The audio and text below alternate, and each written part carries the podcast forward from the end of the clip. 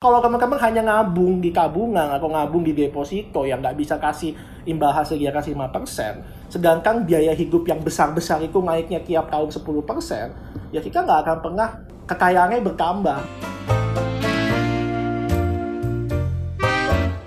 Oke, selamat datang buat teman-teman semua yang udah uh, bergabung di Mikir Mulu. Mikir Mulu adalah salah satu podcast yang tujuannya untuk mendorong teman-teman semua supaya nggak cuman ngabisin waktu buat kebanyakan mikir, ngerenungin, tapi justru mikir mulu ini ada untuk ngedorong teman-teman semua untuk berani ambil keputusan, take action karena buat apa kalau misalnya mikir mulu kapan action ya? Oke dan uh, dan hari ini kita akan ngobrol sama salah satu investor muda yang mana memang investor muda ya adalah founder dari investor muda yaitu ada Jason Gozali. Welcome bro. Halo, selamat malam. Malam atau sore atau siang ya kalau gitu. Yeah. Pokoknya masalah waktu kita bebaskan lah. Iya iya iya. Okay. San, tapi thank you banget sekali lagi buat waktunya San. Oke. Okay. Nah karena ngomongin soal investment gitu ya, paling gampang emang kita ngomongin gini. Gue gue sih nggak terlalu pengen ngomongin soal investment climate karena overall gue rasa berita udah banyak. Ada yang bilang oh, waktunya um, kurang bagus kayaknya buat investasi, jadi kita tahan dulu. Ada yang ngedorong untuk justru sekarang invest gitu. Nah pandangan lu buat para investor pemula nih. Mungkin teman-teman yang lagi dengerin ini mikir mulu lagi mikir kayak gue mau invest apa enggak ya? Tapi gue juga baru mau belajar gitu. Menurut lo sekarang keadaannya kayak gimana?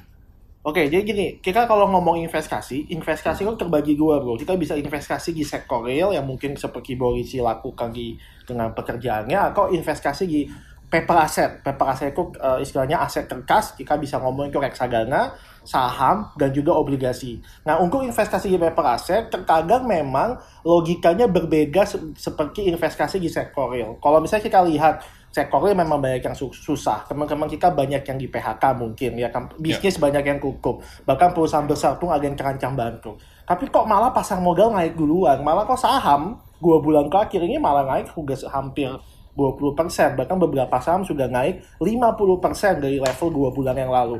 Seolah-olah pasar modal itu kayak Eh, nggak uh, peduli dengan berita jelek yang ada di luar sana. Padahal memang itulah investasi di paper asset. Investasi di pasar modal itu adalah investasi gimana yang kita melakukan antisipasi kira-kira satu tahun dari sekarang seperti apa. Nah kalau kita ngomongin soal krisis, krisis itu bukan hal yang sering kali kejadian. Kan nggak mungkin kan hari ini krisis, tahun depan krisis lagi, tahun depan krisis yeah. kan nggak mungkin. Yang namanya krisis Betul. keuangan itu pasti kejadiannya frekuensinya rata-rata 10 tahun sekali 2008, 1998, 1998 dan sekarang 2020. Nah yang dari situ aja kita udah bisa lihat nih yang namanya krisis adalah hal yang langka kejadian. Dan pas krisis, pasti semua harga saham, baik saham blue chip, saham pemerintah Indonesia, eh, BUMN, obligasi pemerintah Indonesia, pasti semua harganya akan jatuh level di bawah level yang level seperti biasanya. Nah makanya sebenarnya krisis itu adalah kesempatan sih daripada buat gue adalah ancaman. Karena yang namanya krisis itu adalah hal yang langka. Jadi risk rewardnya menurut gue sangat atraktif kalau kita masuknya ketika krisis. Nah, cuman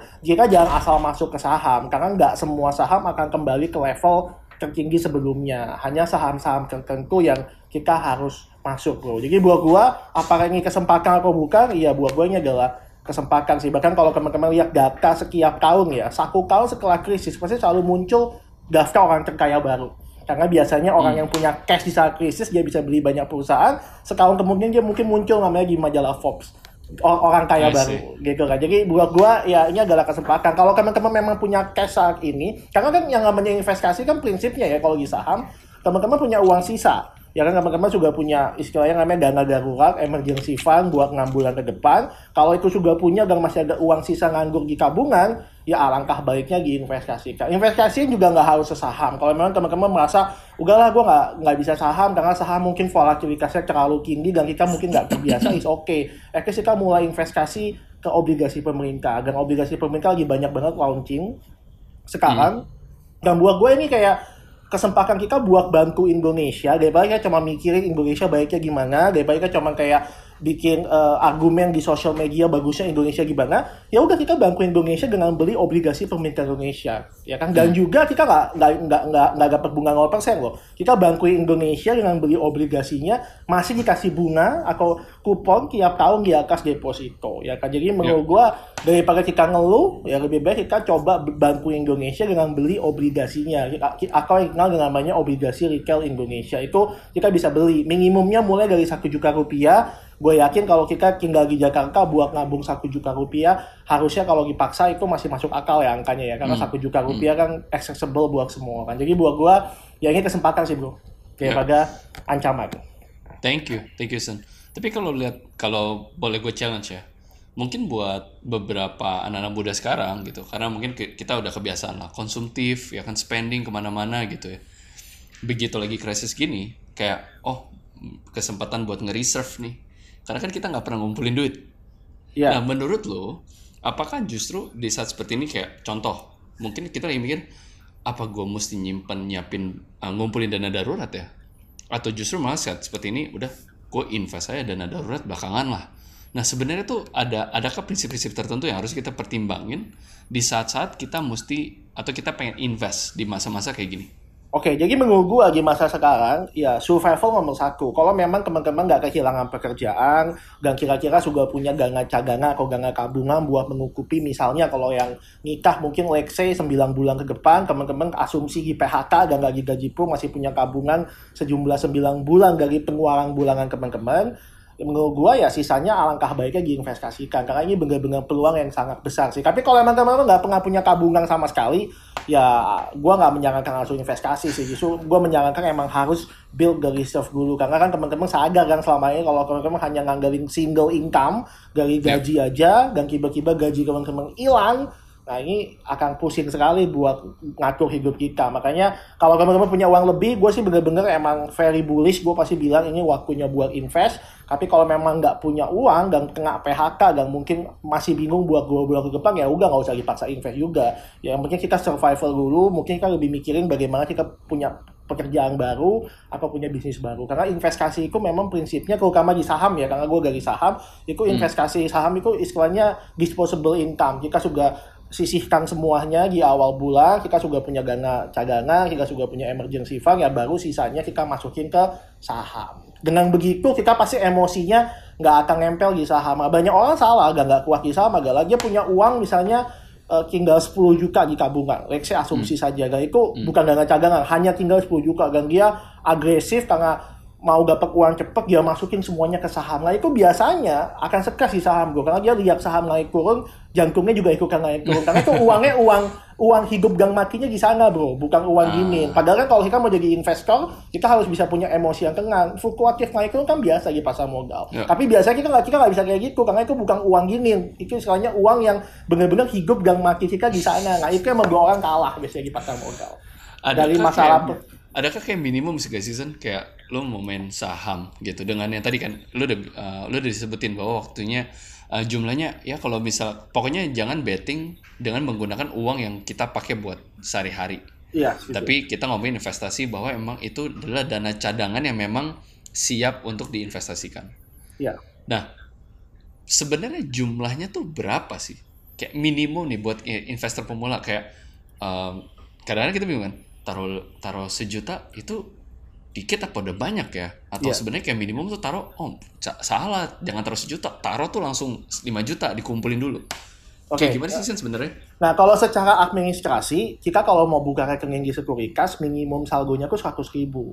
Ya, itu kan hmm. secara administrasi. Tapi pada faktanya, 100 ribu nggak bisa beli saham bagus apa pun. Karena kan rata-rata saham bagus yang gua masuk adalah saham-saham blue chip yang mungkin teman-teman tahu namanya contoh BCA, Bank Rakyat yeah. Indonesia, Bank Negara yeah. Indonesia, Bank Mandiri, Telkom, Indofood, ICBP. Nah kalau di Bursa Efek Indonesia minimum pembelian itu adalah 100 lembar saham. Aku kita tahunya hmm. namanya satu lot. Jadi ya tergantung saham-saham pilihan teman-teman kalau milihnya kayak let's say BCA. BCA tuh harganya 29 ribuan Berarti satu lotnya kali 100, gue juga 900-an. Itu minimum beli saham BCA. Kalau misalnya kayak BRI 3 ribuan, ya berarti minimumnya 300 ribu. Ya kan? Kalau misalnya kayak BRI 5 ribuan, ya berarti 500 ribu. Jadi tergantung saham pilihan nih. Contoh kayak misalnya ICBP atau Indomie itu 9.500. Berarti minimum belinya 950 ribu. Jadi menurut gue sih angka minimal yang ideal ya, itu 10 juta. Biasanya sih menurut gue 10 juta itu angka minimum yang ideal. Tapi kalau nggak belum punya itu ya ya nggak apa-apa juga. Kita at least bisa beli satu lot satu lot.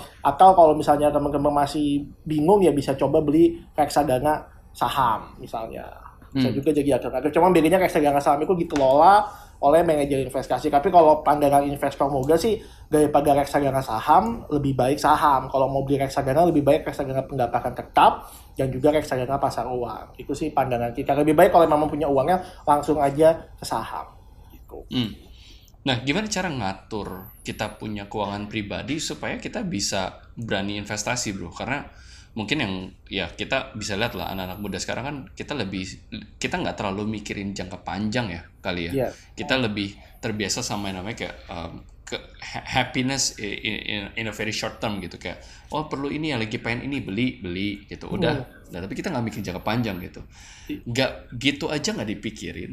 Iya. Apalagi ngomongin investasi bro gitu. Iya. Nah menurut lu kalau kalau lu boleh nih ya, as sebagai founder dan investor muda, kenapa kita harus mikirin investasi sedari muda?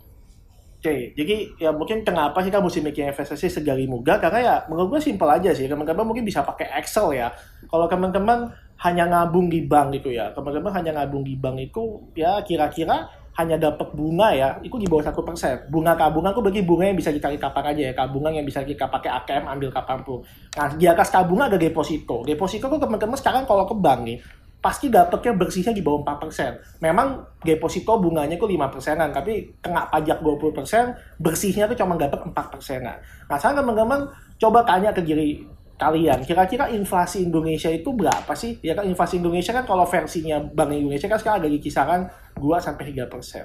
Tapi kalau teman-teman lihat di lapangan, harga barang itu nggak ada yang naiknya cuma 3 persen, terutama harga barang yang istilahnya sangat terkait dengan kehidupan milenial. Contohnya biaya nikah biaya pendidikan anak uang pangkal sekolah itu nggak ada. Yang naiknya cuma satu persen dua persen. Naiknya langsung sepuluh persen lima belas persen ya kan? Nggak pakai nggak pakai nyicil nyicil nggak jadi kan kalau- kalau teman-teman hanya ngabung di tabungan atau ngabung di deposito yang nggak bisa kasih imbal hasil dia kasih 5 persen sedangkan biaya hidup yang besar-besar itu naiknya tiap tahun 10 persen ya kita nggak akan pernah kekayaannya bertambah mau nggak mau suka nggak suka kita harus cari sebuah instrumen investasi yang bisa kasih hasil jauh di atas inflasi. Di situ baru kekayaan kita bertambah. Kalau kita cuma taruh deposito kekayaan kita cuma di situ-situ aja. Nggak bertambah karena ya iya uangnya ngambah cuma kan lagi biayanya juga ngambah kemakan juga. Jadi kita mesti cari instrumen yang kasih imbal hasil paling besar. Yang paling ada di Indonesia yang imbal hasilnya maksimal ya saham salah satunya. Itu bisa kasih imbal hasil di atas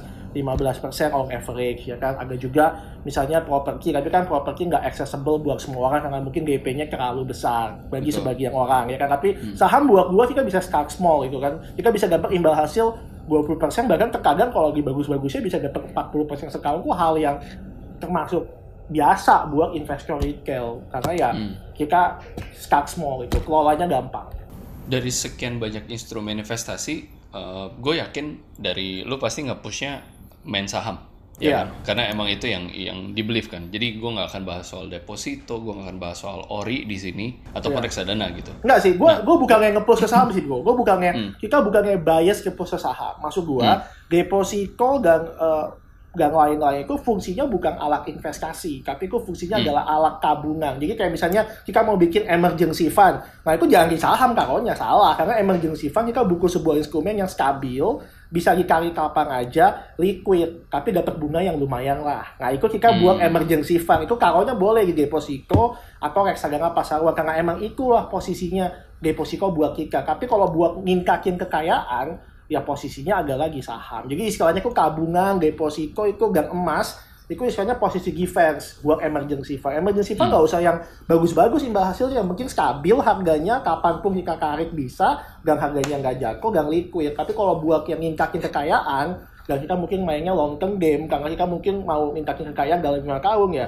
saham lah yang paling masuk akal buat gua. Gitu. Hmm. Jadi berarti um, kalau gue boleh ambil kutip sedikit ya, bahwa berarti sebenarnya ketika kita ngomongin soal investasi atau ya ngomongin soal investasi, ada posisi di mana kita ada defense, ada Yes. posisi di mana kita offense. Ya, Dan betul. ketika kita ngomongin soal defense berarti investasi sebenarnya bukan investasi yang dimaksud adalah bukan buat offense tapi kayak lebih tabung buat reserve fund dan ada darurat yang tadi ya. Maka instrumennya mainnya si deposito ataupun tabungan. Iya, betul. Jadi kan oke ya udah kalau misalnya kayak gitu um, gimana dengan mereka-mereka yang misal in average nih gajinya dari 10 sampai 20 juta. Posisi ini kita biar enak ya ngomongnya semua udah sama, udah punya dana darurat. Oke. Terus sekarang kita mau invest nih di masa-masa kayak gini, gue nggak tahu ya, Sen. Kalau menurut lu, apakah ini akan bertahan lama dengan keadaan seperti ini nih? Apa yang bertahan lama gitu? Ya, kita ngomongin soal krisis ya misalkan. Orang-orang pada bilang kan sampai, oh mungkin jangan ngarepin sampai akhir tahun. Justru 2021, malah tengah tahun 2021 baru membaik. Iya, jadi How gini. do you see it? Jadi banyak orang itu eh, investasi pasar modal, tapi kan mungkin belum pernah mempelajari sejarah pasar modal itu. Jadi pasar modal itu geraknya itu beda bro sama ekonomi real. Dia selalu lebih cepat. Contoh ya, krisis 2008 itu eh, pasar modal kita krisis 2008 di Amerika dan Indonesia kita tuh ngalamin bottomnya di pasar modal dan harga saham itu di, di bulan Oktober 2008. Padahal ekonomi Amerika dan lainnya baru bener-bener pulih itu di tahun 2009 kuartal 3. Tapi 2008 sampai ke 2009 kuartal 3 ekonominya masih susah, beritanya masih tapi harga saham udah naik duluan. Sama seperti sekarang. Apakah sekarang kasus corona itu hilang? Enggak juga, malah makin parah. Tapi apa yang terjadi dengan harga saham? Apakah sahamnya makin jago? Malah makin rally, makin beritanya makin jelek, malah makin naik lah sahamnya. Karena, karena begitulah pasar saham. Saham itu selalu bergerak lebih cepat daripada ekonomi real. Jadi pasar saham itu akan jatuh kalau ada berita surprise kayak corona kemarin. Itu kan beritanya surprise, semua langsung jatuh. Mau saham blue chip kayak saham habis gua semuanya jatuh. Cuman kalau beritanya sudah di-expect kayak sekarang, karena dia udah nih, kan udah hitung-hitung ke bulan Maret, terburuknya berapa juta yang mati. Nah kalau sampai sekarang tanda kutip nggak sampai ke angka itu, ya udah orang sudah biasa sama berita jelek Hmm. corona yang tiap. Jadi intinya pasar modal itu selalu gerak lebih cepat daripada ekonomi real. Nah ini yang orang suka lupa. Dari dulu 1998, 2008, 1998 itu benar-benar pulih itu tahun 2000 ekonominya. Tapi pasar modal udah gerak duluan sebelum tahun 2000 pulih. Sama contoh kayak 2009, kayak 2000 kayak kenapa kita nge-push saham perbankan sekarang kayak 2008 itu dan 2009 ekonomi Indonesia itu benar-benar ngalamin bottom pertumbuhan ekonomi paling lambat itu di 2009 kuartal 2 ya kan dan Hmm. di situ beritanya jelek sekali ya cuman ya di situlah harga saham bank rally-nya paling kenceng. Karena ya orang menganggap 2009 kuartal 2 ini sudah bottom. Berarti kuartal 3 kuartal 4 nya iya masih jelek tapi nggak akan separah yang kuartal 2 nah Hmm. contoh kayak sekarang konteksnya. Kayak misalnya orang pegangannya bagus nggak invest saham bank? Bukannya kuartal 2 akan jelek pertumbuhan ekonomi. Bukannya kuartal 2 gagal bayar akan banyak ya pertanyaannya benar kita nggak usah berdebat kuartal 2 memang pasti jelek semuanya sudah tahu pertanyaannya adalah kuartal 2 ini akan jadi bottom atau bukan kalau kuartal 2 ini akan jadi pertumbuhan ekonomi terjelek dan terparah tahun ini dan kuartal 3-nya mungkin masih jelek tapi nggak separah kuartal 2 justru nanti kalau pas keluar berita jelek GDP ku jelek itulah waktu paling baik buat beli saham banking karena itu adalah bottom dari pertumbuhan ekonomi yang melambat. Itu waktunya buat gua, bukan malah kita jualan. Gitu. Ah, oke. Nah, tapi mungkin ya, mungkin ya, Sen. Nggak, nggak semua orang kan peka banget soal namanya ekon, apalagi ngomongin soal keadaan ekonomi. Ya, Mungkin beberapa investor pemula juga sifatnya, oke, gue kayak ada duit nih, gue udah reserve, gue mau in, eh, main saham. Mungkin dia pun juga nggak tahu kayak, oke, gue mesti invest yang mana ya. Biasanya pasti nanya kiri kanan. ya, Nah, sebelum kita ngomongin soal gimana cara nginvest, uh, Ya. milih saham yang mana gitu atau instrumen seperti apa, tapi gue pengen tanya dulu, ada gak sih dasarnya lu bisa ng- ngasih tahu nih ke uh, audiens yang mikir mulu bahwa sebenarnya ekonomi Indonesia tuh kayak gimana sih keadaannya? Oke. Wha- wha- what's happening gitu loh dari point of view lu sebagai investor muda?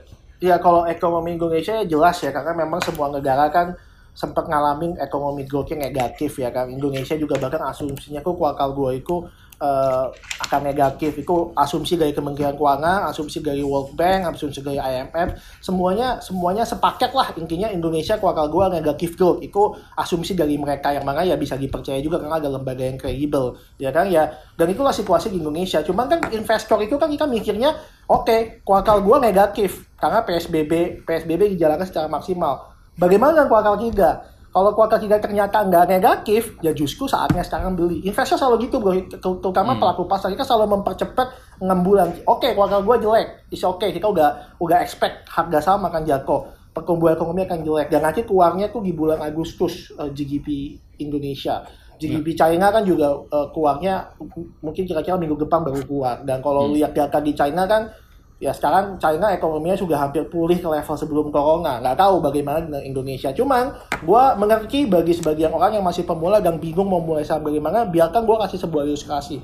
Kira-kira hmm. gini aja deh. Kalian tanya ke diri kalian kira-kira lima tahun dari sekarang lima tahun ya kalau setahun mungkin susah ngebaca lima tahun dari sekarang Indonesia akan berada di level yang seperti ini?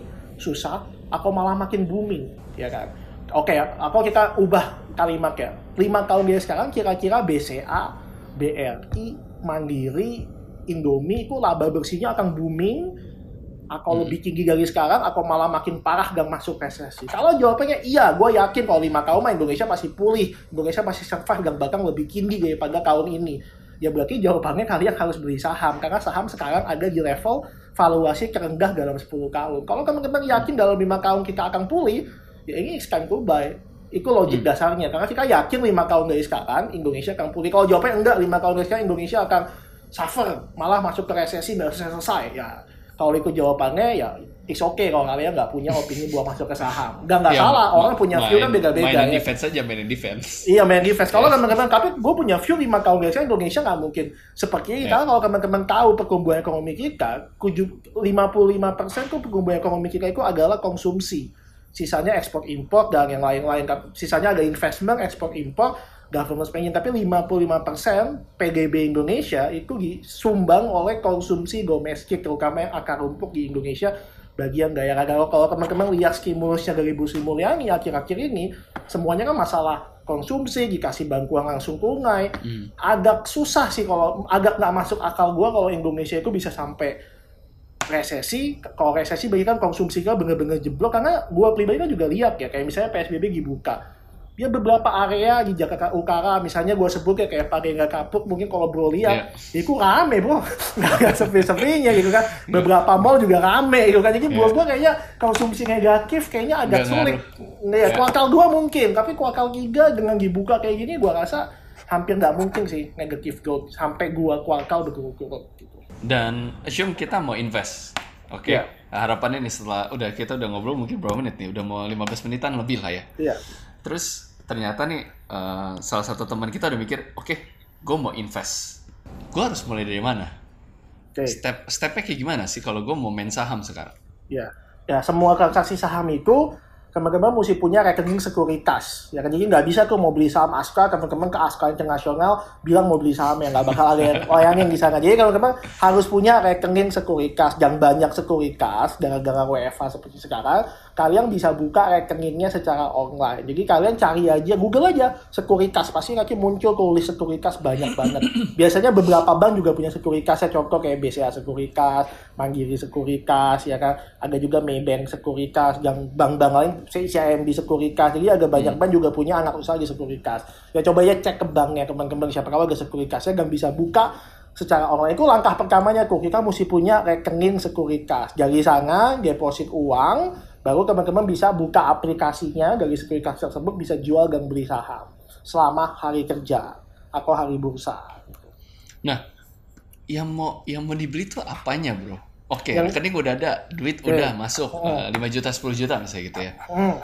Mau milihnya tuh gimana? Sebagai investor pemula kita nggak ya nggak tahu lah gitu. Kan hanya teman kebanyakan kan. Oh lu beli yeah. apa? Oh beli BCA aja aman. Oke, okay, udah beli gitu kan. Ya, oke. Okay. kita nggak tahu gitu. Sebenarnya ada gak sih prinsip-prinsip yang lu bisa bagi ke kita? Bisa. Gua gua kasih bocoran namanya prinsip satu persen. Jadi kalau teman-teman lihat uh, bursa saham Amerika, saham Amerika kok ada lima ribu pusing kan gimana caranya ngambil lima ribu saham. Nggak mungkin kita analisa satu per satu sampai lima ribu ya kan? Satu hari satu laporan keuangan pun lima ribu buku berapa tahun karena ada lima ribu saham ya kan? Nah cuma kalau teman-teman melihat pergerakan di saham Amerika itu nggak semua saham naik terus setiap tahun. Hanya satu persen dari lima ribu berarti sekitar lima puluh yang naik terus setiap tahun. Contoh kayak Apple Alibaba, Visa, Mastercard, Tesla, Netflix itu saham-saham yang memang tiap tahun konsisten naik yang jumlahnya hanya 50 dari 5 ribu. Di China juga sama, ada ada 8 ribu saham di China, ya kan? Sorry, ada 8 ribu saham di Amerika, 80 yang naik terus, ada 5 ribu saham di China, dan hanya 50 yang naik terus. Bagaimana di Indonesia?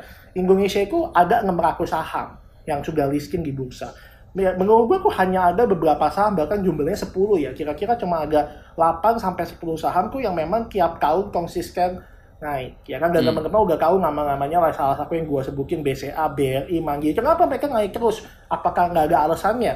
Ada alasannya karena kalau teman-teman cek laporan keuangan mereka kayak BRI, Mandiri, Indofood, Telkom, mereka tiap tahun laba bersihnya konsisten naik. Makanya juga harga sahamnya tiap tahun konsisten naik. Nah bagi yang pemula, udah deh sahamnya nggak usah aneh-aneh. Itu aja sahamnya. Coba dulu dari yang BCA, BRI, Mandiri, ICBP. Kalian nggak pernah salah deh investasi sana kalau kalian nggak pernah nggak percaya abis dengerin podcast ini, coba ya teman-teman masuk ke Google Finance atau Yahoo Finance, lihat aja harga saham BCA 10 tahun terakhir pasti kan teman-teman hmm. kaget. 10 tahun naiknya berapa kali lipat ya kan? Kalau gue datang ke teman-teman nawarin investasi mau nggak beli uh, sebuah produk investasi yang dalam lima tahun naik empat kali lipat?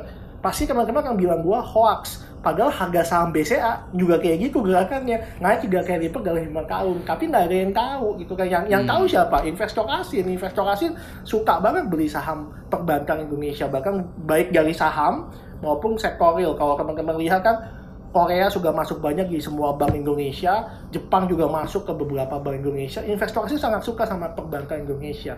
Dan investor asing tuh memiliki kalau teman-teman nanya siapa yang punya BRI, siapa yang punya Bank Mandiri, pasti kita langsung jawab yang punya pemerintah Republik Indonesia. Ya tunggu dulu, benar ya kan? Tapi kan ada 30% sahamnya yang dilepas ke publik, ya kan? Hmm. Nah, dari yang dilepas ke publik, siapa yang megang paling banyak? Yang megang investor asing. Dari 30%, 70% itu investor asing. Sisanya hmm. investor lokal ikut pun institusi, bukan investor individual. Jadi asing udah nikmati kenaikan harga saham bank tuh berkali-kali lipat, kikanya diem doang.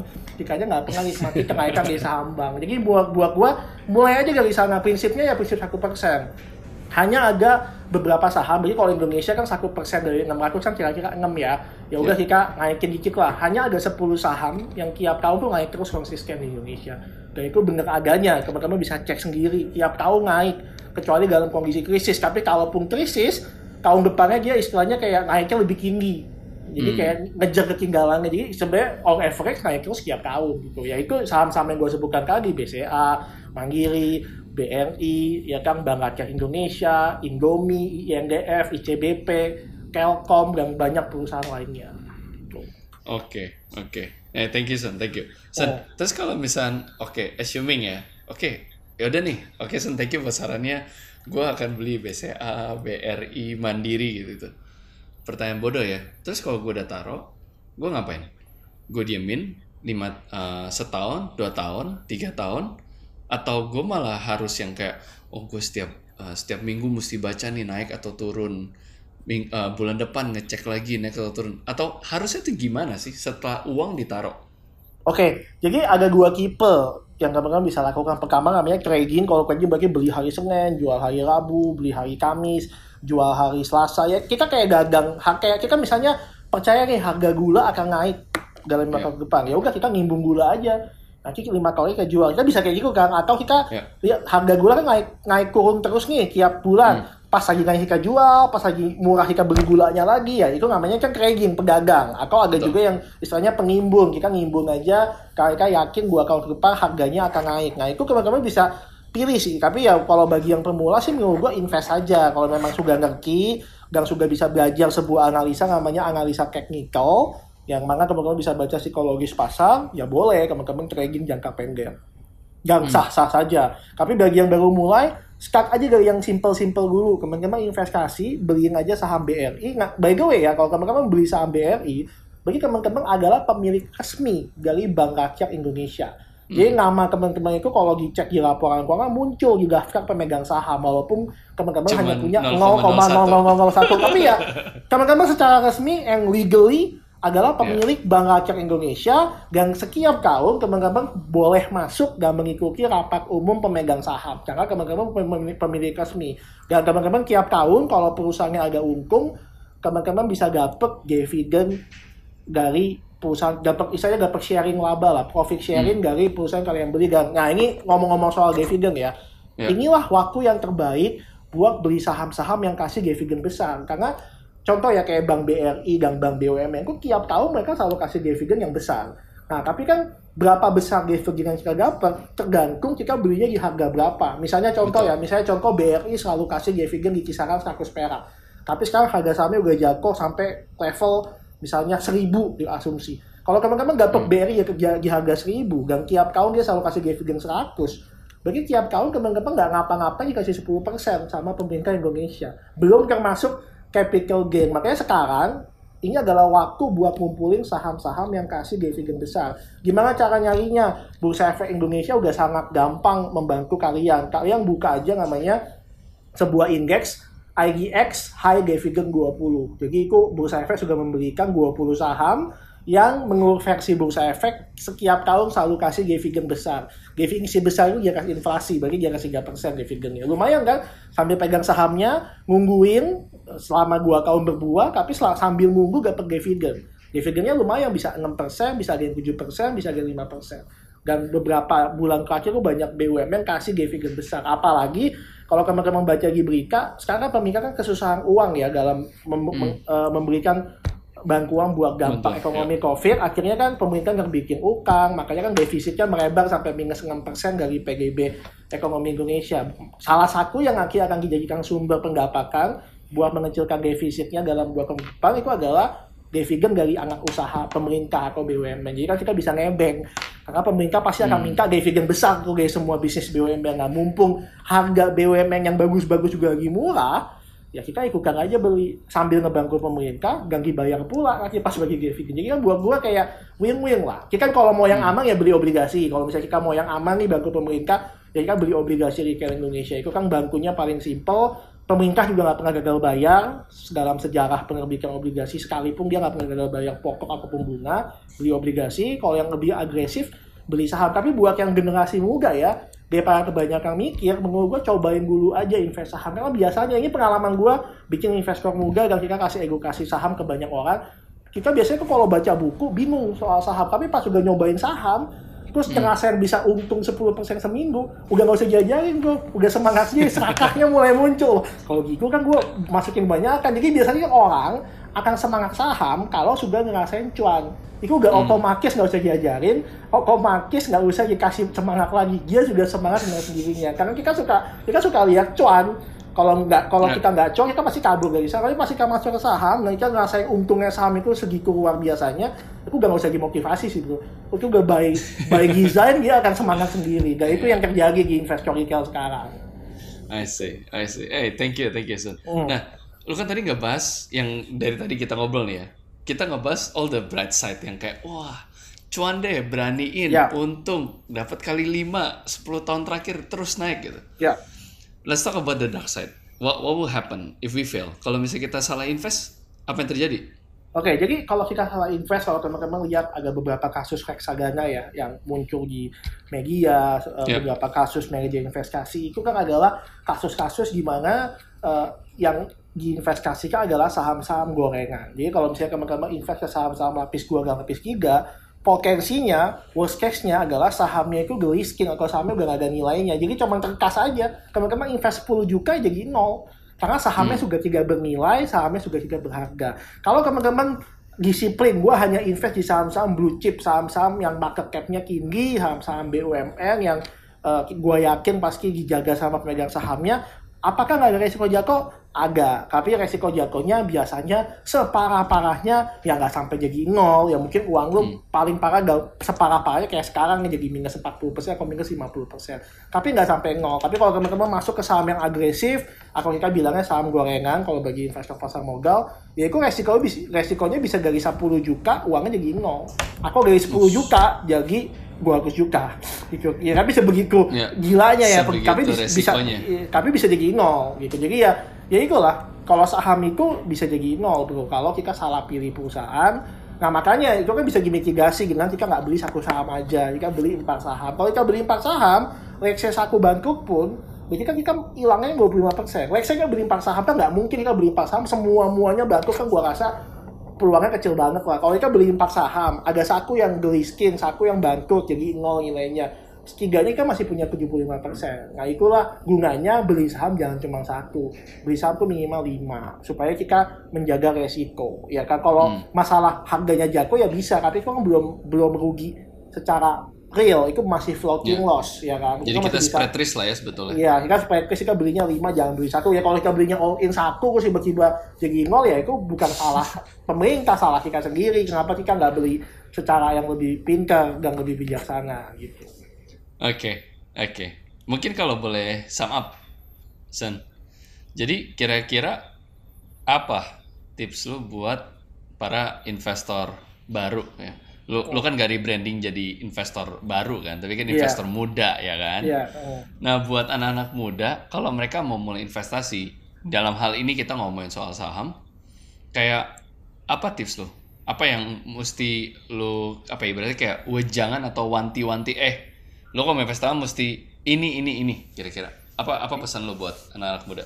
Pesan gue cuma satu sih jangan kebanyakan mikir sih. Gue setuju sama Google Podcast mikir mulu karena banyak orang tuh mau masuk saham dia mesti baca buku saham dulu 10 buku.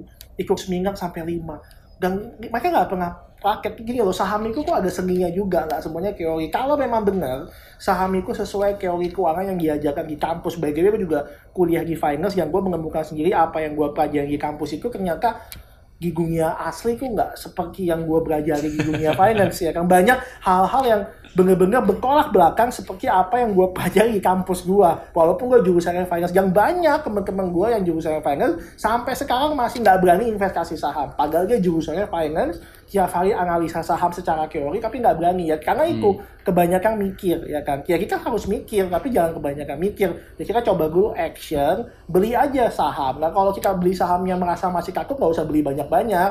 Ya kita beli sedikit at least kita tahu bagaimana mekanisme harga saham itu seperti apa teman-teman minimal kan yakin tiap hari teman-teman ikutin berikannya jadi saran gue sih udah jangan kebanyakan mikir deh coba dulu. Karena gini aja teman-teman cek daftar orang terkaya di Indonesia. Mau top 10, mau top 20, atau top 30 teman-teman lihat aja nggak ada satupun dari mereka yang nggak punya investasi saham. Karena semua dari mereka pasti belakangnya kayak BK even kayak misalnya eh, Pak Sandiaga Uno itu ya waktu pernah melaporkan kekayaan waktu pemilu tahun lalu. 90% kekayaan Pak Sandiaga Uno dalam bentuk saham. Dan itu juga terjadi di banyak konglomerat. Ya kan keluarganya Pak Bambang Hartono juga punyanya saham. Jadi maksud gua ya kita kalau mau belajar kaya udah ikutin aja yang bener-bener kaya yang udah mas namanya masuk ke majalah Forbes. Mereka saja punya saham. Masa kita nggak mau belajar saham? Tapi kan hanya bisa mimpi kan wah kita mau jadi orang kaya.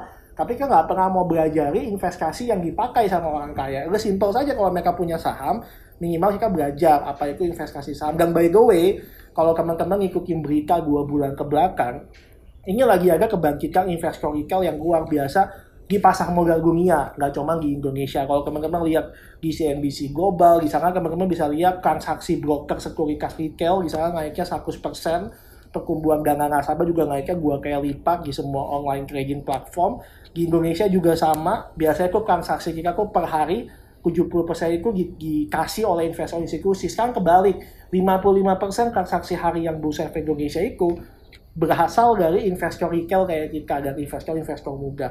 Di Filipina juga sama, di Vietnam juga sama, di Jepang juga sama, di China apalagi. Sekarang lagi booming lagi investor retailnya makanya kemarin harga sahamnya sempat naik hampir 10% dalam waktu dua minggu. Ya istilahnya banyak investor retail yang nggak ngapa-ngapain di rumah mereka mikir daripada uang gua nganggur di tabungan udahlah gua buat pakai eh, invest ke pasar modal nah buat gua sayang kalau kita nggak ikutin momentum ini karena ya pasar modal ketika lagi ada momentum itu kenaikannya luar biasa. Ya minimal kalau kita masih takut pakai uang kecil, tapi juga jangan kita beli abis itu kita nggak belajar. Abis kita beli kita langsung pelajari gimana sih pasar saham yang benar supaya nanti di kemudian hari kita bisa menggunakan skill investasi kita buat masa depan kita lagi. Jadi buat gue ini kesempatan banget buat belajar. Orang selama ini pada bilang, wah gue nggak punya waktu belajar saham ya. Sekarang lah waktu yang paling baik belajar saham, udah belajarnya pas krisis, dan kita juga WFA, gampang banget. Dan sekarang banyak banget kok seminar, seminar edukasi online, gimana mana belajar saham entah baik baik dari yang gratis sampai yang bayar tuh banyak banget gitu. Kalau mau denger investor muda, carinya gimana, Sen? Eh, kita kalau mau ikutin yang investor muda punya kelas, kita ada di Instagram investor muda di bio-nya tuh ada linknya.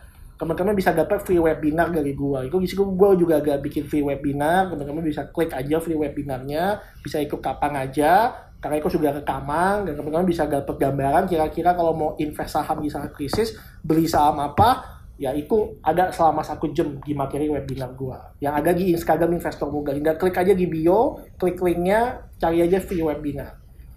Oke, okay, nice. Thank you so much, Jason.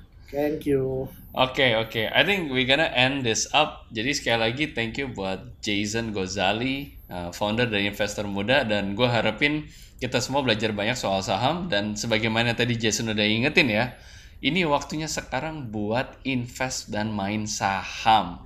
Oke, okay? yeah. jadi kalau misalkan mikir mulu, kapan actionnya? All yes. the best to you guys. Bye.